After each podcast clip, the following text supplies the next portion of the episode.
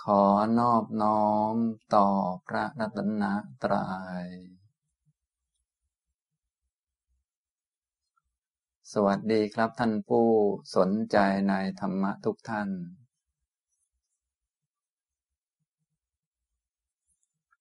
วันนี้ก็มาฟังธรรมะอีกครั้งหนึ่งนะครับ การฟังธรรมะเราก็ฟังเพื่อให้มีข้อมูลที่ถูกต้องให้เป็นพื้นฐานเป็นเบื้องต้น เป็นปรโตโคสะ คือเสียงจากพระพุทธเจ้า ที่สื่อสารมาถึงพวกเรานะฟังแล้วก็จดจำไว้ เอาไปกระทำไว้ในใจ เอาไปใส่ใจ เพราะธรรมะที่จะสอนพวกเราก็มีให้เห็นอยู่เป็นประจำ ของไม่เที่ยงไม่แน่ไม่นอนก็มีอยู่เป็นประจำ คนทั้งหลายที่มาตามกรรม ไปตามกรรม ผลต่างๆที่เกิดขึ้นล้วนไม่เหมือนกัน ก็เพราะ เหตุมันไม่เหมือนกัน อันนี้ก็มีให้เห็นอยู่เป็นประจำ แต่ว่าถ้าหากเป็นผู้ที่ไม่รู้จักใส่ใจ ก็จะไม่เกิดปัญญา ถ้ามีข้อมูลที่ถูกต้องแล้วรู้จักใส่ใจ ว่านี่ผลที่เกิดขึ้นมันมาจากเหตุ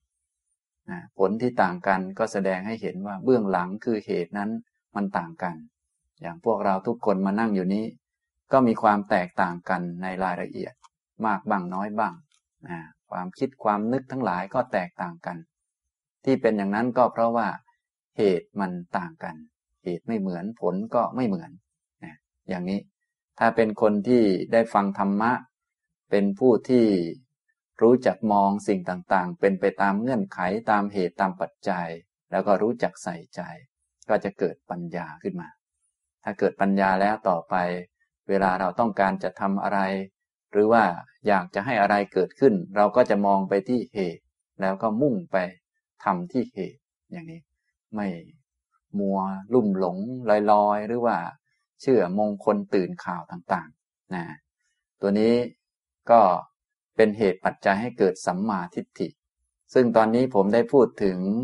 เกี่ยวกับความเข้าใจในขั้นพื้นฐาน ก็คือความเข้าใจที่ถูกต้องเกี่ยวกับเรื่องกรรม ได้พูดมาหลายครั้งแล้ว ตอนนี้กำลังพูดอยู่ในประเด็นเกี่ยวกับความเข้าใจที่ครอบคลุม ครบถ้วนเกี่ยวกับเรื่องกรรม เป็นโครงกว้างๆเอาไว้นะหลายๆ ท่านนี้ได้ศึกษาธรรมะ ได้ฟังเรื่องกรรมมานาน แต่ว่าบางครั้งก็ได้ฟังแต่รายละเอียด ซึ่งมีเยอะแยะหลากหลายมุมนะมาในคราวนี้ก็เลยจะพูดทั้งรายละเอียดด้วย พูดทั้งที่เป็นโครงสร้างครอบคลุมด้วย เบื้องต้นพูดโครงสร้างก่อน ถ้าเข้าใจโครงสร้างแล้วรายละเอียดเราจะสนใจ มุมใดมุมหนึ่งจุดใดจุดหนึ่งเป็นพิเศษก็ไปศึกษาเพิ่มเติมได้นะครับสำหรับความเข้าใจที่ครอบคลุมในคราวที่แล้วก็พูดถึงหลักธรรมเกี่ยวกับเรื่องกรรม ซึ่งพระพุทธองค์ได้ทรงแสดง สิ่งที่ควรทราบเกี่ยวกับกรรมนั้น 6 อย่างเอาไว้นะ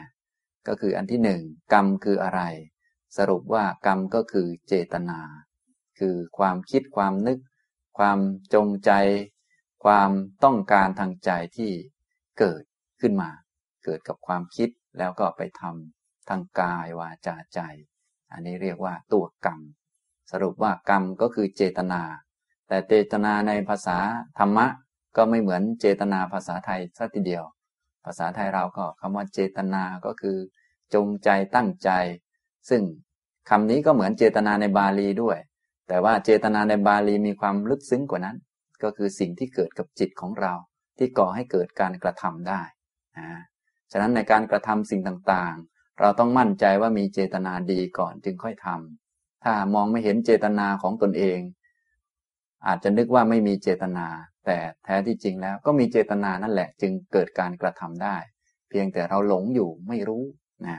อย่างที่เคยพูดกันบ่อย เออฉันด่าเธอโดยไม่เจตนาอย่างนี้ คือถ้าไม่มีเจตนาเกิดนี่จะด่าใครไม่ได้โดยธรรมชาติ แต่ด้วยความที่สติสัมปชัญญะน้อยไม่รู้จักควบคุมตนเอง แล้วก็เป็นคนที่ทำอะไรพลวดพลาดมาแต่เดิมมันก็หลงไปได้ง่ายนะฉะนั้นวิธีการรักษาเจตนาของตนเองสำหรับพวกเราเบื้องต้นง่าย ๆ ก็คือ ถ้าจะทำอะไรต้องมั่นใจก่อนว่ามีเจตนาดี แต่ทางพุทธเราเนี่ย เจตนาดีนั้นยังไม่ใช่ตัวตัดสิน ตัวตัดสินคือมีปัญญามีความรู้ รู้จักอะไรเป็นอะไรนะอันนี้ก็พูดเรื่องกรรมก่อนนะตัวกรรมคืออะไร สรุปว่าคือเจตนา ที่เกิดขึ้นมาทางใจแล้วก่อให้เกิดการกระทำทางกายวาจาใจ อันที่สองเหตุเกิดของกรรมคืออะไร เหตุเกิดของกรรมก็คือผัสสะนะ ผัสสะที่มาทางตาหูจมูกลิ้นกายและใจ ก็คือตาหูจมูกลิ้นกายใจนี้เป็นของเก่า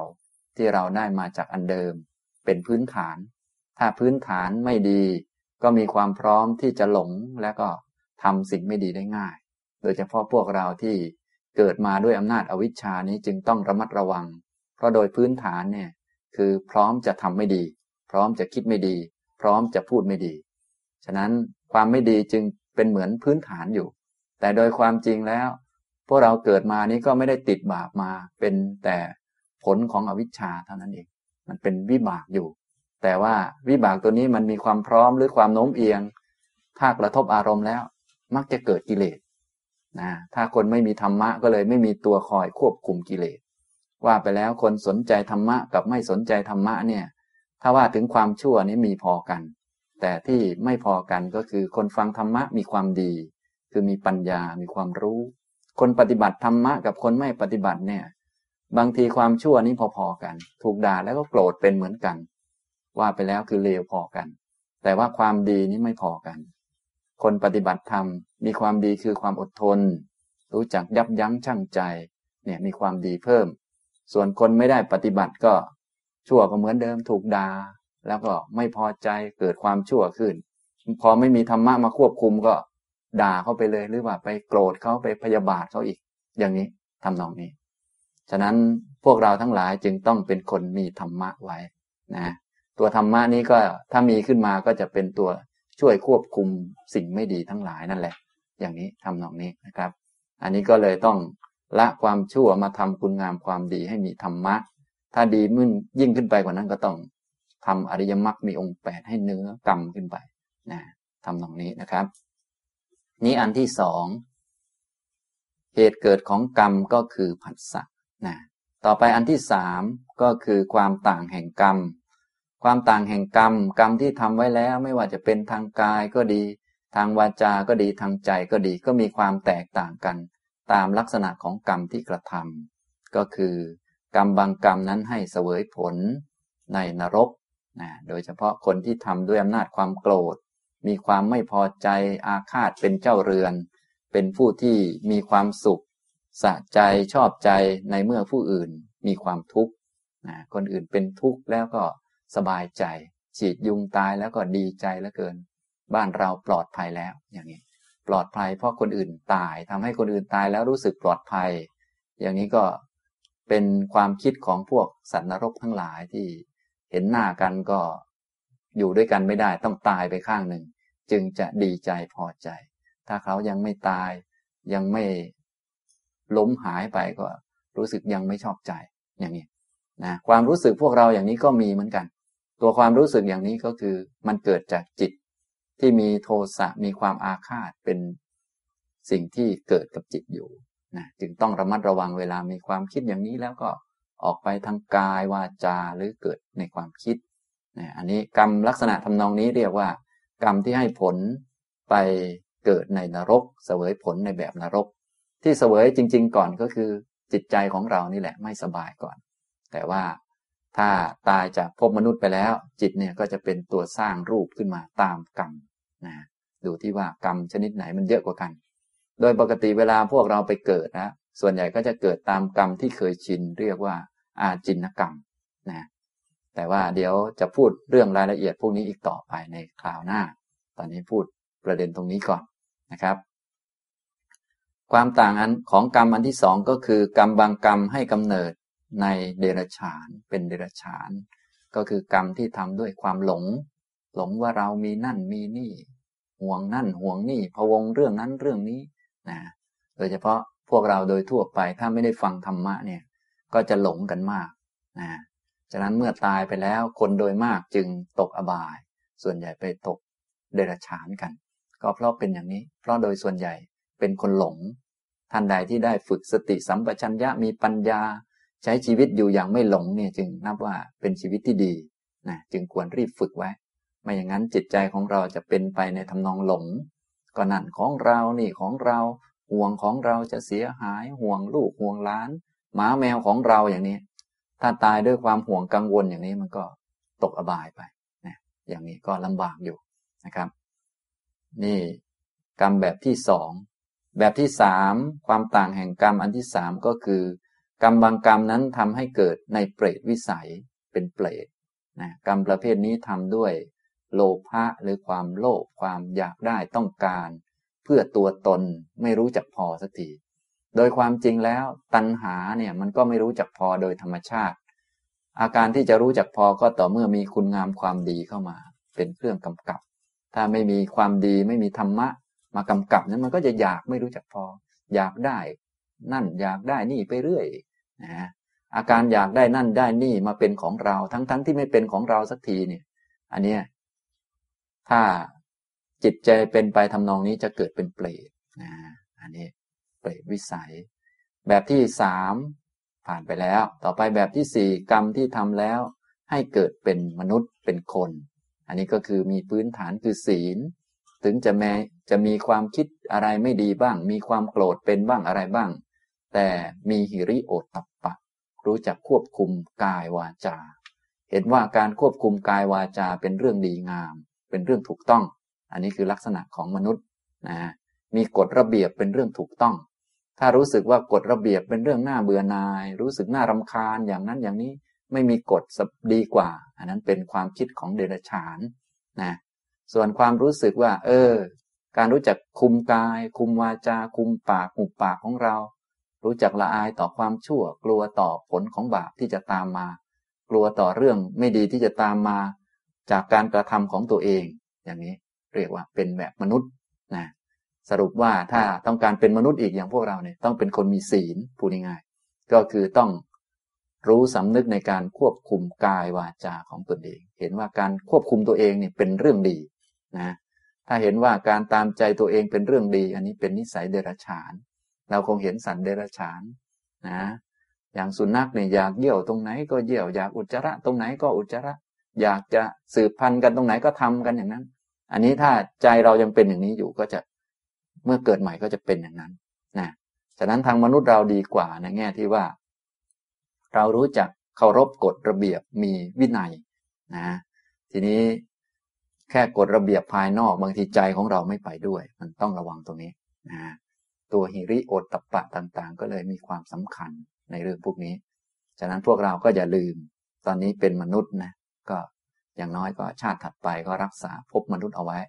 อันนี้อย่างน้อยที่สุดนะ ถ้าดีกว่านั้น ถ้าสูงสุดก็นู่น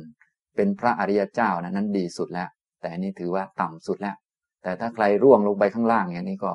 โอ้เสียหายมากนะอันนี้อุตส่าห์ได้ฟังธรรมะก็ต้องเลือกสรรอะไรให้ดีนะครับ ฉะนั้นถ้าจะเป็นมนุษย์อย่างน้อยต้องมีศีล ต้องรู้จักละอายต่อความชั่ว กลัวต่อผลของบาปที่จะติดตามมา เวลาทำอะไรไม่ดีต้องรู้จักว่าผลเนี่ย มันจะตามมายังไง กลัวผล จากคำพูดของตัวเองก็ดี จากการกระทำจากความคิดที่คิดไม่ดีอย่างนี้ก็เกิดความกลัว ไม่ใช่ไปกลัวคนโน้นคนนี้ แต่กลัวสิ่งไม่ดีที่ตนได้ทำนะมีความละอายที่จะพูดเรื่องคนอื่นเขามีความละอาย ถ้าเกิดไปพูดคำหยาบคายหรือพูดเรื่องนั้นเรื่องนี้ที่มันไม่ดี อย่างนี้เป็นต้น อันนี้คือลักษณะของมนุษย์ของคนนะคนที่อยู่ในโลกนี่ บางทีก็ตอนแรก ๆ เนี่ย เกิดมาเป็นคนใหม่ ๆ เนี่ยอิริโอตปะก็ยังเข้มข้นอยู่ เพราะว่าเป็นของเก่า แต่พอมาอยู่นานๆ ถ้าเห็นผิดเยอะๆ ถูก พวกคนที่เป็นคนนิสัยไม่ดี ใส่ข้อมูลผิดๆมาเยอะๆนี่ฮิริโอตปะขั้นพื้นฐานหรือเขาเรียกว่า มโนธรรม การติเตียนตนด้วยตนเองเนี่ย มันจะหายไป พวกเราจึงต้องระมัดระวัง โดยเฉพาะอยู่ในยุคนี้ ใครๆเขาก็ทำกันเนี่ย ถ้าอ้างอย่างนี้ก็จบเลยนะคล้ายๆกับว่าใครๆเขาก็ตกอบายกัน เราก็ตกไปด้วยเลย อย่างนี้ใครๆก็เนี่ยสังคมกันเขาก็ไปกับเขาเลยนะพวกนี้อันตรายมากนะครับเนื่องจากว่ามโนธรรมหรือทางคำสอนของพระพุทธองค์นี่จะเน้นมาก ติเตียนตนด้วยตนได้ไหมอย่างนี้ทำนองนี้ก็จะบอกเอาไว้นะอันนี้ก็คือถ้าเป็นคนที่ มีลักษณะเป็นมนุษย์ก็คือ ต้องมองดูสำรวจดูมีฮิริโอตตัปปะนะทำในสิ่งที่บัณฑิตท่านสรรเสริญกันนะไม่ติดเตียนตนด้วยตน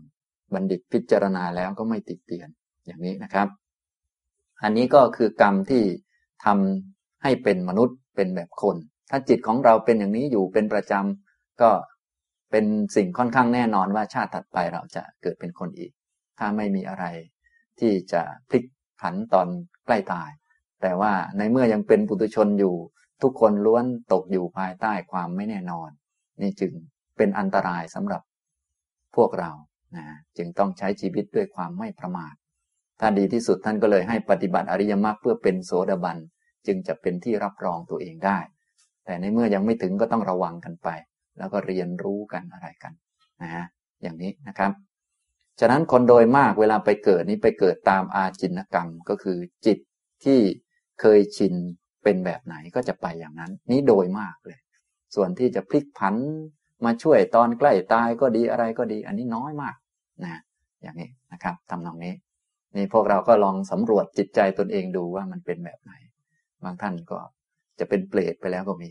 จ้องจะเอานั่นเอานี่อยู่ อันนี้ก็เลือเกินแล้วนะ จ้องแต่จะกินต้องแต่จะดื่มไม่รู้จัก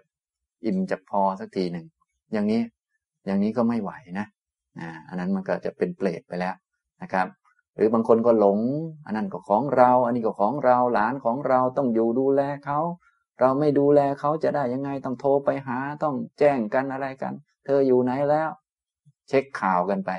อย่างนี้ก็ไม่ไหว อย่างนี้ก็เดรัจฉานไปอีกลำบากนะลำบากมากจริง อยู่ในโลกมนุษย์เนี่ยนะจะโทษอะไรก็ไม่ได้ ว่าไปแล้วถ้าจะพอที่จะ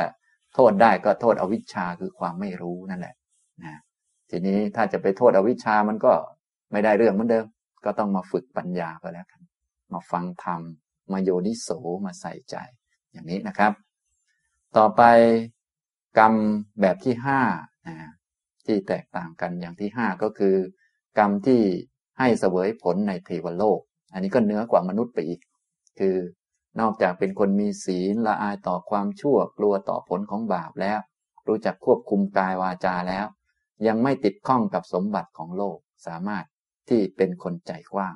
อยู่ในโลก มีเก้าอี้ก็ไม่ติดกับเก้าอี้ อาศัยเก้าอี้นั้น เป็นเครื่องช่วยเหลือผู้อื่นให้มีความสุขนะนะมีวัฒนธรรมต่างๆ ที่ดีงามก็ไม่ติดไม่ข้องกับสิ่งเหล่านั้น อาศัยสิ่งเหล่านั้น ปฏิบัติเพื่อเป็นแบบอย่างให้แก่คนรุ่นหลังจะได้เดินตามกันมาเข้าสู่ ร่องรอยของธรรมะอะไรก็ว่าไปนะเป็นคนที่ใจกว้างเพิ่มขึ้น นี่ก็สวรรค์ก็จะชั้นสูงขึ้นตามจิตใจที่กว้างขวาง ทางพุทธเราก็เลยให้มีศีล แล้วก็ให้ใจกว้าง เป็นคนที่รู้จักให้รู้จักบริจาค แต่หลังๆมาก็ชักเพี้ยนเยอะก็คือคนก็ใจแคบมากขึ้นมากขึ้น อันนี้พวกเราก็ต้องระมัดระวัง แม้แต่การทำบุญ อาจจะไม่เป็นบุญเลยก็ได้ เพราะว่า บางครั้งถ้าไม่ฟังให้ดี ไม่มีปัญญาว่าบุญมันหน้าตาเป็นยังไง กุศลเป็นยังไงทำแล้วอาจจะได้บาปก็ได้ มีแต่ความเครียดวิตกกังวลอะไรอย่างนี้ก็ได้นะจึงต้องระมัดระวังจะได้ทำให้ถูกต้องนะครับ อันนี้ ก็เป็นกรรมชนิดที่ให้ผลในเทวโลกก็คือเนื้อกว่าคนขึ้นไปอีก นี่ก็คือ นอกจากมีศีลแล้วยังทำบุญสุนทานต่างๆ บริจาค ช่วยเหลือเป็นสาธารณะใจกว้างขึ้นไปเรื่อยๆ จนกระทั่ง เป็นคนที่มีจิตเป็นสมาธิสะอาดปลอดโปร่งมีพรหมวิหารเป็นเครื่องอยู่เสมอนี่ก็ถึงพรหมไปเลย อย่างนี้นะนี่ก็เลยเป็นห้ากลุ่มหลักๆนี่กรรมที่ให้เสวยผลในนรก กรรมที่ให้เสวยผลในเดรัจฉาน กรรมที่ให้เสวยผลในเปรตวิสัย กรรมที่ให้เสวยผลในมนุษย์ และกรรมที่ให้เสวยผลในเทวโลก นี่ก็สามข้อผ่านไปแล้ว ต่อมาข้อที่สี่วิบากแห่งกรรมคืออย่างไร วิบากก็คือผลที่สุกงอมของกรรมนะกรรมเวลาเราทำไปแล้วนั้น มีทั้งผลที่เกิดขึ้น เป็นผลสืบเนื่องต่อๆกัน มีทั้งวิบากนะวิบากกับผลเนี่ยไม่เหมือนกันสัทีเดียวนะ ถ้าฟังโดยอุปมาท่านจะเข้าใจได้ง่ายเข้า เช่นว่าพูดถึงต้นข้าว พูดถึงการหว่านข้าวลงไป เหมือนเม็ดพันธุ์ของข้าวข้าวเปลือกที่เป็นเป็นเม็ดข้าวปลูกเนี่ยเหมือนกับกรรมนะพอปลูกลงไป เมื่อเวลาผ่านไปมีน้ำมีอากาศ มีเวลาผ่านไปตามสมควร มีการดูแลใส่ปุ๋ย ตามสมควร ต่อมาก็จะเกิดรวงข้าวขึ้นมา ตัวกรรมนี่ก็เหมือนเม็ดข้าวที่เป็นเมล็ดพันธุ์ ตัวรวงข้าวสุกอันใหม่เหมือนกับวิบากนะต้องใช้เวลาผ่านยาวนานพอสมควร จึงจะเกิดวิบากขึ้นนะส่วนตัวต้นข้าวแล้วก็อื่นๆที่เกิดขึ้นในระหว่างนี้ไม่เรียกวิบาก แต่เรียกว่าผลของกรรมนะฉะนั้นผลของกรรมเนี่ยจะมีหลายแบบ มีทั้งวิบากก็มี มีทั้งผลธรรมดาทั่วไปก็มีนะทีนี้วิบากของกรรม มาพูดถึงเฉพาะวิบากของกรรมเนี่ย วิบากของกรรม กรรมที่ทำไปแล้วไม่ว่าจะดีหรือไม่ดีก็ตาม ก็สามารถให้ผลได้สามลำดับขั้นด้วยกัน เวลามันสุกงอมให้ผลเนี่ย ก็จะให้ผลได้สามตอนสามขั้นหรือว่าสามระยะเวลา ระยะเวลาที่หนึ่งก็คือ ให้ผลในปัจจุบันทันที คือทำแล้วก็ให้ผลต่อเนื่องไปเลยทันที หรือพูดเป็นชาติก็ว่า ทำแล้วก็ให้ผลชาตินี้ไปเลย หรือวันนี้ไปเลยนะอย่างนี้ทำนองนี้ ถ้าเลยวันนี้ไปแล้วก็จะไม่ให้ผล เลยชาตินี้ไปแล้วก็ไม่ให้ผลอย่างนี้ทำนองนี้ คือกรรมเวลาทำไปแล้ว ผลวิบากมันจะเกิดขึ้นมันก็ต้องรอโอกาสเหมาะสม ถ้าโอกาสไม่อำนวย มันก็ไม่ให้ผล นี่วิบากอย่างที่หนึ่งคือให้ผลในปัจจุบัน ในต่อหน้าในวันนี้ ในชาตินี้ แบบที่สองกรรมให้ผลในวันถัดไป เช่นทำวันนี้ได้ผลวันพรุ่งนี้ หรืออาทิตย์หน้าใกล้ๆกัน หรือถ้าพูดเป็นชาติก็ให้ผลชาติหน้า ถ้าให้ไม่ให้ผลในชาติใกล้ ๆ กัน ในชาติหน้าหรือในวันพรุ่งนี้มรืนนี้ไม่ให้ผลระหว่างนี้ ก็จะหมดโอกาสไปนี่แบบที่สองวิบากของกรรมแบบที่สามก็คือ กรรมที่ทำแล้ว ให้วิบากในโอกาสถัดถัดจากนั้นไปอีกนะพวกนี้ก็จะให้ผลอาจจะโน่น เดือนหน้าปีหน้า หรือชาติหน้าหน้านู้นอีกนานเลยนะกรรมเหล่านั้นก็เลยมีเยอะมากมายนะทำนองนี้นะครับ อันนี้เรียกว่าวิบากของกรรม ซึ่งวิบากของกรรมไหนจะให้ผลอย่างไรตอนไหนนี้ เป็นเรื่องที่ท่านไม่ให้คิดมาก เนื่องจากว่า มีความสลับซับซ้อนมากเหลือเกิน นะพระพุทธเจ้าจึงเตือนเอาไว้สำหรับเรื่องนี้ ว่าเป็นเรื่องที่เป็นอจินไตยคือเรื่องที่ไม่อาจจะรู้ได้ด้วยการคิดนะคิดได้เหมือนกันแต่มันคิดไม่ออก เพราะว่ามันมีความสลับซับซ้อนกว่าความคิดมากนะถ้าใช้สมการอะไรคำนวณก็ไม่ได้ เพราะการคำนวณมันมาจากการคิด อันนี้มันเหนือกับการคิดมากเหลือเกินนะการคำนวณอย่างดีก็เครื่องหมายเท่ากับ มันก็เป็นสมการเชิงลินเนียหรือบางคนก็ อาจจะสองมิติสามมิติ หรือทุกวันนี้ได้สี่มิติมันก็น้อยเกินไป ที่จะมองเห็นครอบคลุม เพราะว่าเรื่องของกรรมมันเป็นเรื่องวัฏฏะสงสารคือมันเป็นวงกลม มันหลายมิติมากกว่าที่เราคิดนะอย่างพวกเราเรียนกันโดยมากก็เรียนแค่สามมิติก็ถือว่าลิ้นห้อยแล้ว บางท่านมาเรียนสี่มิติก็คิดไม่ออกแล้ว เจอรูปสี่มิติเข้าไปเนี่ยงงเป็นแถวเลย อย่างเนี้ยเพราะว่าเราเคยชินอยู่กับสองมิตินะเป็นแกน x กับแกน y พอสามมิติขึ้นมาก็มีส่วนเว้าส่วนโค้งอะไรขึ้นมาอีก เนี่ยมันก็พอจะมองภาพได้ แต่พอสี่มิติขึ้นมาก็กลายเป็นคลื่นมันก็มองลำบากแต่ก็เอามาใช้เป็นเครื่องมืออยู่ได้บ้าง แต่ว่ามิติสูงกว่านั้นเราก็จะมองไม่เห็นนะอันนี้ต้องอาศัยปัญญาจึงจะมองเห็นมองทะลุนะอันนี้เป็นเรียกว่าเหนือความคิดนะเหนือสมการ คณิตศาสตร์เหนือสมการทางฟิสิกส์ต่างๆนะครับ ก็สิ่งที่เป็นอจินไตยนั้น พระพุทธเจ้าทรงแสดงไว้มีอยู่4ประการ ที่พวกเราไม่ควรคิด ไม่ควรนึกมาก ความจริงจะคิดก็ได้ แต่ว่าสิ่งเหล่านั้นมันไม่อาจจะรู้ได้ ไม่อาจจะเลิกสงสัยได้ด้วยความคิดมีอยู่4อย่าง เราก็ฟังเอาไว้ จะได้ไม่คิดมาก หรือถ้าคนอื่นเขาคิดมาก เราก็จะได้ไม่ไปคิดกับเขา ให้เขาบ้าไปคนเดียว เราก็จะไปบ้ากับเขา เดี๋ยวจะเหนื่อยเกินไป เพราะเรื่องอื่นมันก็เหนื่อยพออยู่แล้ว นะ อันนี้ อจินไตยข้อที่หนึ่งก็คือพุทธวิสัย วิสัยของพระพุทธเจ้า ว่าทำไมพระพุทธเจ้า ผู้เป็นพระโพธิสัตว์ท่านคิดอย่างนี้อย่างนี้ท่านทำอย่างนี้อย่างนี้ ไม่ควรคิดและไม่ควรวิจารณ์ เพราะว่าท่านคิดไม่เหมือนเราจึงเป็นพระพุทธเจ้า ถ้าคิดเหมือนเราก็จะเป็นปุถุชนอย่างพวกเราวนเวียนอยู่นี่แหละนะถ้าใช้ความคิดความเห็นของเราไปคิดแทนท่านก็จะคิดไม่ออก คิดไม่ออกก็จะเป็นบ้า บางคนก็ไปดูหมิ่นอีกอะไรอีกก็ ก็จะเป็นบาปไปอีกและบาปหนักด้วย อย่างนี้ นี่ก็คือพุทธวิสัยเป็นสิ่งไม่ควรคิด หรือเป็นสิ่งที่รู้ไม่ได้ด้วยความคิดนั่นเองนะคิดแล้วจะเหน็ดเหนื่อยและเป็นบ้าได้ ข้อที่สองก็คือฌานวิสัย วิสัยของคนได้ฌาน วิสัยของคนได้สมาธินะซึ่งในปัจจุบันก็ยังมีคนได้สมาธิได้ฌานได้อภิญญาอยู่ แต่สิ่งเหล่านี้มันเป็นของผุผุโผล่โผล่นะบางครั้งก็มีบางครั้งก็ไม่มี ก็อย่าไปคิดมากนะมันได้ก็ได้ไปไม่ได้ก็ไม่ได้ เขาทำได้ก็ก็ได้ไป เขาทำไม่ได้ก็ ก็อย่าไปยุ่งอะไรมาก เพราะถ้ายุ่งมากมันก็จะเหนื่อยลำบากนะเพราะว่าไม่อาจจะรู้ได้ด้วยการคิดคิดแล้วก็จะเหนื่อยจะลำบาก แล้วก็จะหมกมุ่นเกินไปเนี่ยก็คือฌานวิสัย วิสัยของคนได้ฌานนะนี่ก็ข้อที่สองเป็นอจินไตย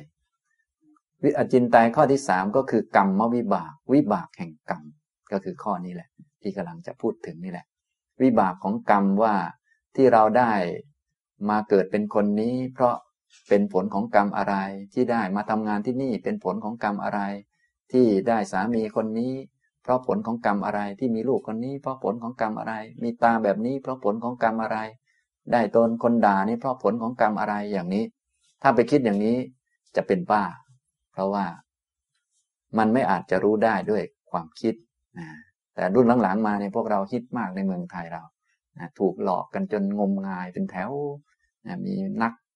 รู้กรรม แก้กรรมมาชี้ว่าเราทำกรรมอะไรมาอะไรมา อย่างนั้นอย่างนี้ เขาก็หากินได้อันนี้ก็เนื่องจากว่าพวกเราไม่มีปัญญาพอไม่มีปัญญาก็ตัดสินอะไรไม่ได้ จึงต้องฟังก่อนนะ พอฟังแล้วเราเจอเรื่องนี้เราจะได้ไม่ไปยุ่ง เพราะว่ามันลำบากมันเหนื่อย แล้วมันไม่อาจจะรู้ได้ด้วยความคิด จะทำให้เราหมกมุ่น และทำอะไรผิดพลาดได้ง่ายนะ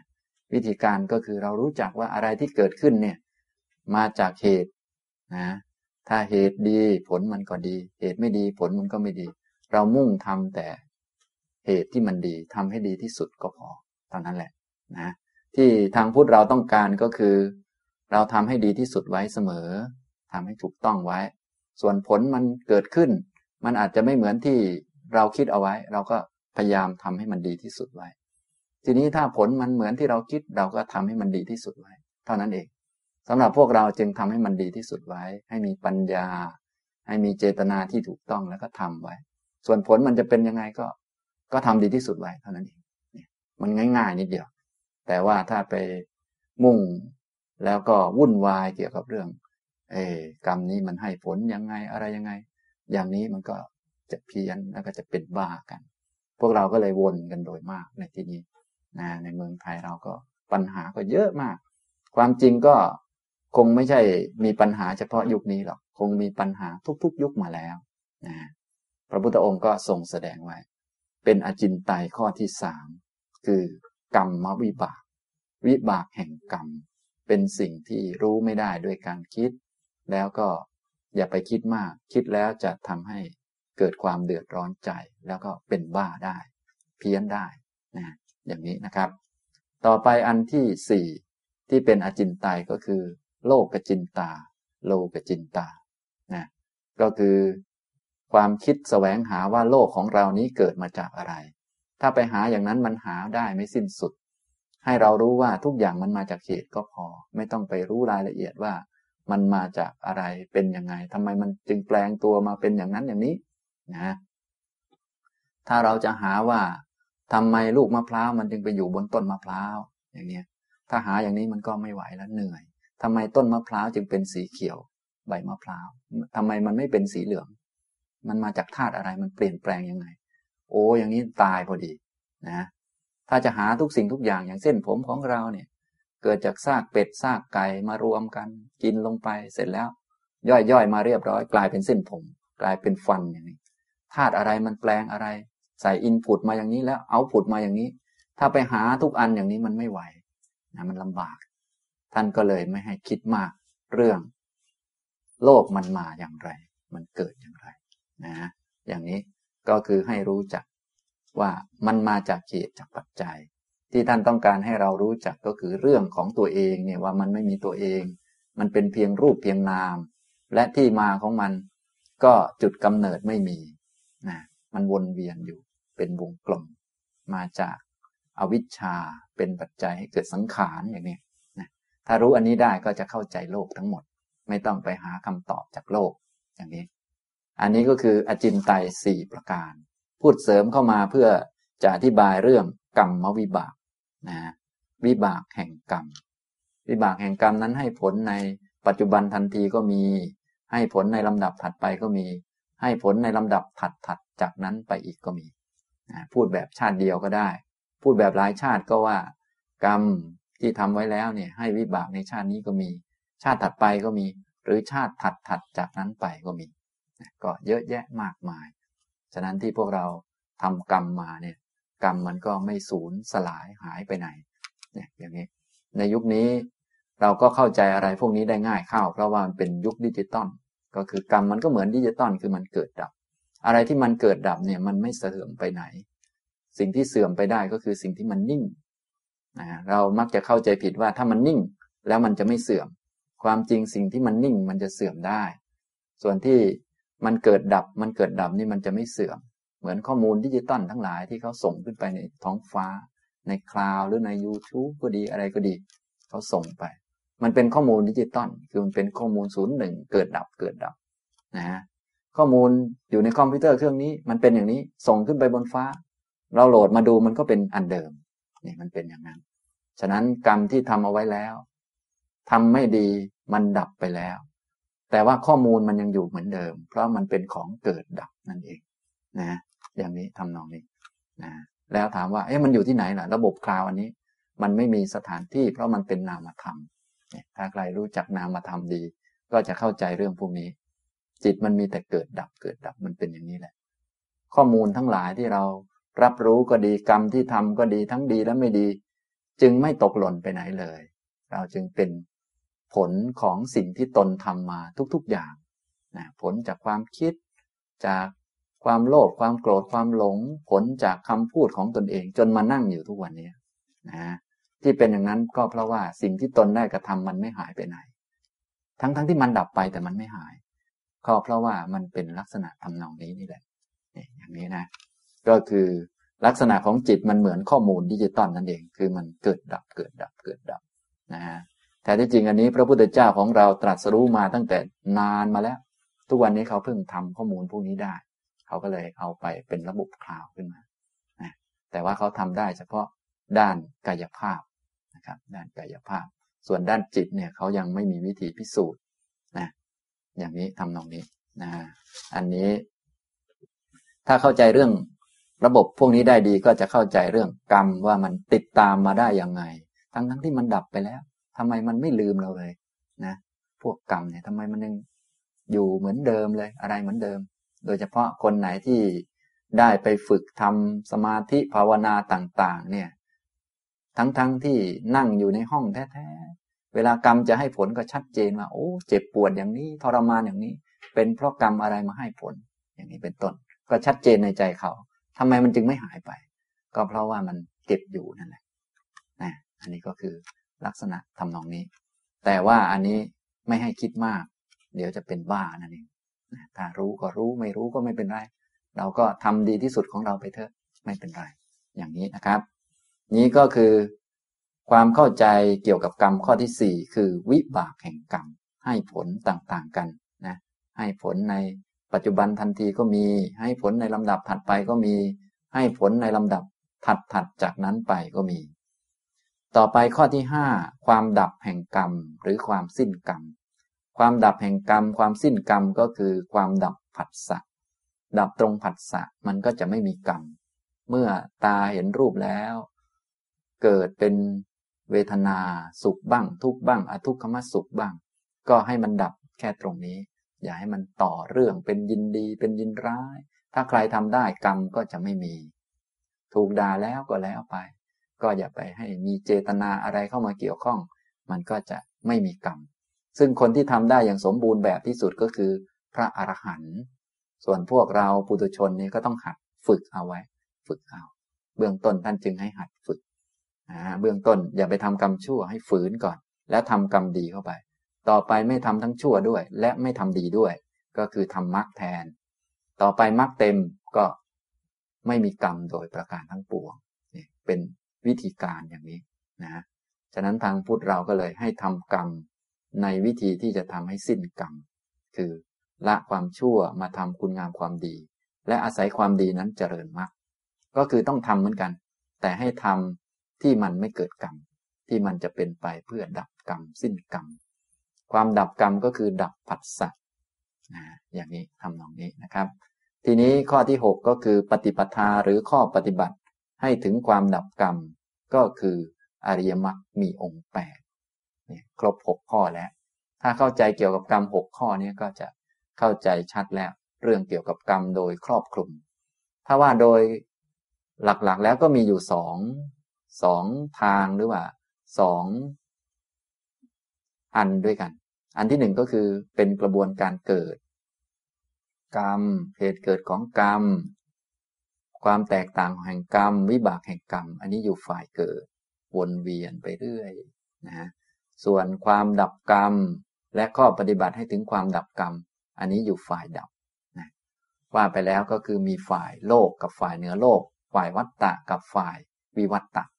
หรือพูดเป็นปฏิจจสมุปบาทก็ฝ่ายหนึ่งเป็นสมุทยวาระ อีกฝ่ายหนึ่งเป็นนิโรธวาระ ฉะนั้นที่พระพุทธเจ้าของเราแสดงเรื่องกรรมนี้ เพื่อให้เราเห็นโทษของการเวียนว่ายตายเกิด จะได้มาทำความดับกรรมนั่นเองอย่างนี้เนี่ยอันนี้เรียกว่าความเข้าใจเรื่องกรรมในแบบครอบคลุมนะครับอันนี้อีกชุดหนึ่งสิ่งที่ควรทราบเกี่ยวกับกรรมหกอย่างหนึ่งคือกรรมคืออะไร กรรมคือเจตนาสองเหตุเกิดแห่งกรรมคืออะไร เหตุเกิดแห่งกรรมคือผัสสะสามความต่างแห่งกรรม กรรมต่างๆกัน มีห้าแบบ กรรมให้เกิดในนรกก็มี กรรมให้เกิดเสวยผลในเดรัจฉานก็มี กรรมให้เสวยผลในเปรตวิสัยก็มี กรรมให้ผลในมนุษย์ก็มี กรรมให้ผลเสวยในเทวดาก็มี เทวโลกก็มีนะอันที่สี่คือ วิบากแห่งกรรม ผลที่สุกงอมพร้อมและให้ผลของกรรม ให้ผลพร้อม สุกงอมและให้ผลในปัจจุบันทันทีก็มี ในลำดับถัดไปก็มี ในลำดับถัดถัดจากนั้นไปก็มีนะฉะนั้นถ้ายังเวียนว่ายตายเกิดอยู่นะกรรมก็จะบีบให้เราต้องมารับผลนะแม้แต่ของดีที่ทำไว้ ก็บีบให้เราต้องมาเกิดอีกเพื่อรับผล ถ้าใครยังปรารถนาจะเกิดอีก ปรารถนาจะเป็นนั่นเป็นนี่อีกก็ต้องเกิดอีกไปเรื่อย เพราะว่ากรรมจะถูกบีบมา จะบีบให้มาเกิดเพื่อรับผล ฉะนั้นถ้าไม่อยากวนเวียนเป็นทุกข์ก็ต้องนู่นแหละ ต้องดับกรรมนะดับกรรมคืออะไรข้อที่ห้าดับกรรมก็คือดับผัสสะนะต่อไปข้อที่หกปฏิปทาหรือข้อปฏิบัติให้ถึงความดับกรรม ก็คืออริยมรรคมีองค์แปดอย่างนี้นะครับเนี่ยความเข้าใจเกี่ยวกับกรรมแบบครอบคลุมนะเนี่ยพูดเป็นประเด็นที่หนึ่งผ่านไปแล้ว ผมยกข้อธรรมะขึ้นมาหลายหมวดด้วยกัน ท่านที่ได้ฟังมาตามลำดับก็จะพอประมวลภาพได้ แบบกว้างๆก็คือมีฝ่ายกรรม กับฝ่ายดับกรรม ฝ่ายวัตตะหมุนวนเวียน กับฝ่ายวิวัตตะ ไม่ต้องหมุนไม่ต้องวนเวียนแล้วนะอย่างนี้ฝ่ายตัวตนเนี่ยกรรมมันเป็นเรื่องฝ่ายยึดถือ มี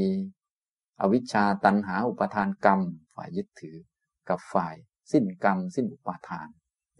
อย่างนี้ หรือจะพูดหัวหน้าเขา อันนึงเป็นฝ่ายอวิชชา อีกอันหนึ่งดับอวิชชาเป็นฝ่ายวิชาแสงสว่าง อย่างนี้ก็ได้ทำนองนี้ ถ้าเข้าใจอย่างนี้แล้ว เราก็จะเข้าใจภาพรวมของชีวิตเราทั้งหมด ถ้าใช้ชีวิตด้วยความไม่รู้หลงแบบเดิมก็ต้องเวียนว่ายแต่เกิด ถ้าไม่อยากจะอยู่วงจรนี้ก็ต้องสร้างวิชาให้เกิดขึ้นมาแทน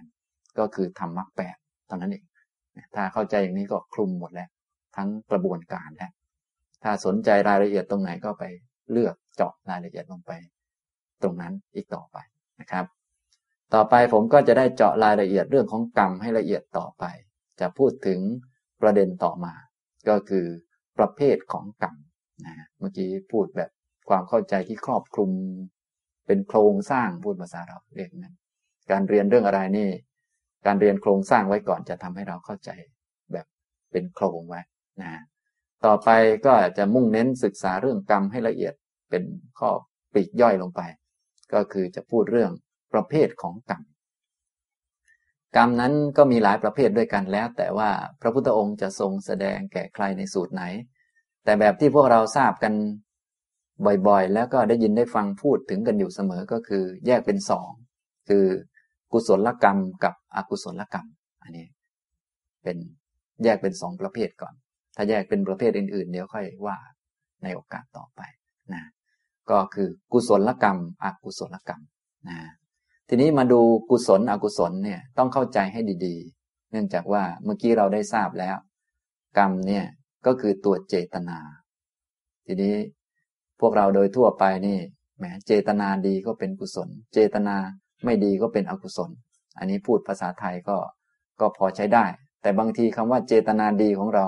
อาจจะกลายเป็นเลวในทางธรรมะก็ได้ มันปัญหามันอยู่ตรงนี้ ก็เลยต้องเข้าใจกุศลให้ดีๆ ว่ามันคือยังไง อกุศลคือยังไงนะ วิธีการตัดสินว่าอะไรเป็นกุศล อกุศลคำว่ากุศลกุศลเนี่ย ตามภาษาธรรมะแปลว่าความฉลาด ความมีปัญญา ความรู้ ความเจริญรุ่งเรืองงอกงาม ความสะอาดปลอดโปร่ง แสงสว่างที่ผ่องใสไปเรื่อยๆ ตัวที่เกื้อหนุนเกื้อกูลก็เรียกว่ากุศล ถ้าอากุศลก็ เป็นฝ่ายตรงข้ามนะฝ่ายที่ทำลาย ฝ่ายที่ไม่ดี ฝ่ายที่เศร้าหมอง ฝ่ายที่ทำให้ไม่เกื้อกูลต่อชีวิตและจิตใจ อันนั้นเรียกว่าอากุศลนะอย่างนี้ โดยปกติแล้วพระพุทธองค์ก็จะทรงแสดงลักษณะของกุศลอกุศลไว้หลายอย่างเหมือนกันนะเดี๋ยวคราวนี้จะมาพูดให้ฟังนะถ้าคราวนี้พูดไม่ทันยังไงก็เดี๋ยวฟังคราวหน้าต่อไป นะวิธีตัดสินในเบื้องต้นก็คือ กุศลอกุศลนี่ต้องดูเหตุเหตุที่ทำให้เกิดนะโดยดูตัวมูลที่ทำให้มันเกิด ตัวมูลของกุศลเนี่ยจะมีอยู่สามตัว ก็คืออะโลภะอะโทสะอะโมหะ เรียกว่า กุศลละมูล มูล หรือรากฐานที่ทำให้เกิดกุศลอะโลภะคือความไม่อยากได้ เอามาเพื่อตัวตน ฉะนั้นโดยทั่วไปพวกเราที่ว่าไปทำบุญทำบุญ แล้วทำเอามาเพื่อตัวตนเนี่ยแท้ที่จริงไม่ได้เป็นกุศล ความจริงมันเป็นอกุศลทำไมเป็นอกุศล เพราะว่ามันมีโลภะคือความอยากได้ ความจริงจะบอกว่ามันเป็นกุศลบ้างก็ได้ แต่มันอาจจะน้อยเกินไป จนมองไม่เห็น บางครั้งมันดี ดีแต่ดีสักสองเปอร์เซ็นแต่ส่วนไม่ดีนั้นมันเยอะมากเกินไป เราก็เลยเห็นภาพว่า โอ้ที่จะเอามาให้ตนเนี่ยมันชัดเจนกว่า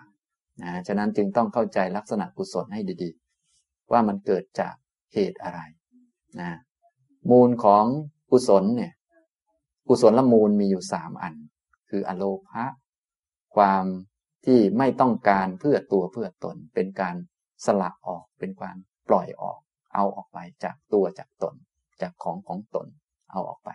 ไม่เห็นแก่ผลประโยชน์ของตน หรือความสะดวกสบายของตน เห็นแก่ผู้อื่น หรือเพื่อประโยชน์แก่สังคมเพื่อประโยชน์แก่สาธารณะ หรือเพื่อประโยชน์แก่อะไรก็ว่าไปแล้วแต่ อันนี้คือลักษณะที่หนึ่งอโลภะนะมูลอันที่สองก็คือเกิดจากอโทสะนะภาวะที่ไม่มีความขุ่นข้องหมองใจ ภาวะที่ไม่มีการจะไปกระทบกระทั่งกับใคร ภาวะที่เป็นเพื่อนเป็นมิตร มีความคิดช่วยเหลือทุกๆคน เห็นทุกคนเป็นเพื่อนเกิดแก่เจ็บตาย อันนี้คือ มูลตัวที่สองคืออโทสะนะมูลตัวที่สามก็คืออโมหะ ความไม่หลง ไม่หลงเอานั่นเอานี่เป็นเราเป็นของเราอะไรต่อมีอะไรต่างๆ ตัวนี้ก็คือตัวปัญญา ตัวปัญญา ถ้ามีมูลสามอย่างนี้มารวมกันเข้า จึงจะเกิดเป็นกุศล หรืออาจจะมีอโลภะอโทสะมารวมกันเป็นกุศล หรือมาสามอันเลย มาเป็นกุศล ทางพุทธเราเน้นให้มาสามอันมารวมกันเป็นกุศล เพราะท่านต้องการให้เป็นกุศลที่ประกอบด้วยปัญญา แต่ถ้ายังไม่ประกอบด้วยปัญญาก็ให้รู้พื้นฐานก่อน คือต้องไม่อยากได้มาเพื่อตัวตนนะ ต้องไม่มีความที่จะคิดทิ่มแทงหรือคิดแข่งดีแข่งอะไรกับใคร หรือไม่คิดจะทำร้ายอะไรใครนะถ้าเป็นอกุศลก็ตรงกันข้ามเกิดจากเหตุที่ เป็นมูลของอกุศลก็คือโลภะความอยากได้ต้องการ เพื่อตนรักษาผลประโยชน์ของตนหวงมาให้ตน โทสะคือความไม่ชอบใจไม่พอใจขัดเคือง ทิ่มแทง กระทบกระทั่ง และโมหะคือความหลง หลงว่าอันนั้นของเราอันนี้ของเราต้องโปรเทคต้องอะไรก็ว่าไป อันนี้ก็มีลักษณะ สิ่งเหล่านี้มารวมกันจะทำให้เกิดเป็นอกุศลขึ้นมา นะอันนี้ดูจากเหตุดูจากเหตุนะ ดูจากเหตุเดี๋ยวในคราวต่อไปจะอธิบายละเอียดต่อไป และอื่นๆก็จะมีวิธีดูอีกหลายแบบ ที่พระพุทธองค์ทรงแสดงไว้ ว่าเป็นกุศลอกุศลก็ดูจากมโนธรรมในจิตใจของเรา ว่าตนติเตียนตนได้ไหม ดูจากบัณฑิตท่านสรรเสริญหรือว่าติเตียน ดูจาก ลักษณะที่กระทำว่ามันเบียดเบียนตน เบียดเบียนผู้อื่นหรือไม่เป็นต้นเนี่ยอย่างนี้ก็จะถ้าเรารู้จักพิจารณาดีๆ ก็จะได้ไปตรวจสอบการกระทำของตนเองว่ามันเป็นกุศลจริงไหมเพราะพวกเรานี่รู้สึกจะชอบทำกุศลกัน แต่วันๆก็มีแต่เครียดอยู่ แล้วก็ไม่แก้ไขนั่งนึกว่าทำอย่างนั้นตลอดไป ซึ่งผลที่มันเกิดขึ้นเนี่ย ที่มันเครียดอยู่แสดงว่ามันเป็นผลของบาป แต่ว่าเราไม่สำนึก ก็ยังเลยทำอย่างเดิมก็เลยเครียดอย่างเดิม ผิดอย่างเดิมอยู่นั้นฉะนั้นถ้าอยากจะเปลี่ยนผลจะต้องเปลี่ยนเหตุอย่างนี้ ถ้าผลที่เป็นอยู่ทุกวันเนี่ยมันเครียดอยู่มันวิตกกังวล มันไม่สบายอกสบายใจ แสดงว่าที่ทำมาโดยส่วนใหญ่ มันเป็นบาปอยู่เป็นอกุศลอยู่นะถ้ายอมรับตรงนี้ได้ก็ไปแก้ไขซะเท่านั้นนะอย่างนี้นะครับ เอาละบรรยายวันนี้ก็พอสมควรแก่เวลาเท่านี้นะครับ อนุโมทนาทุกท่านครับ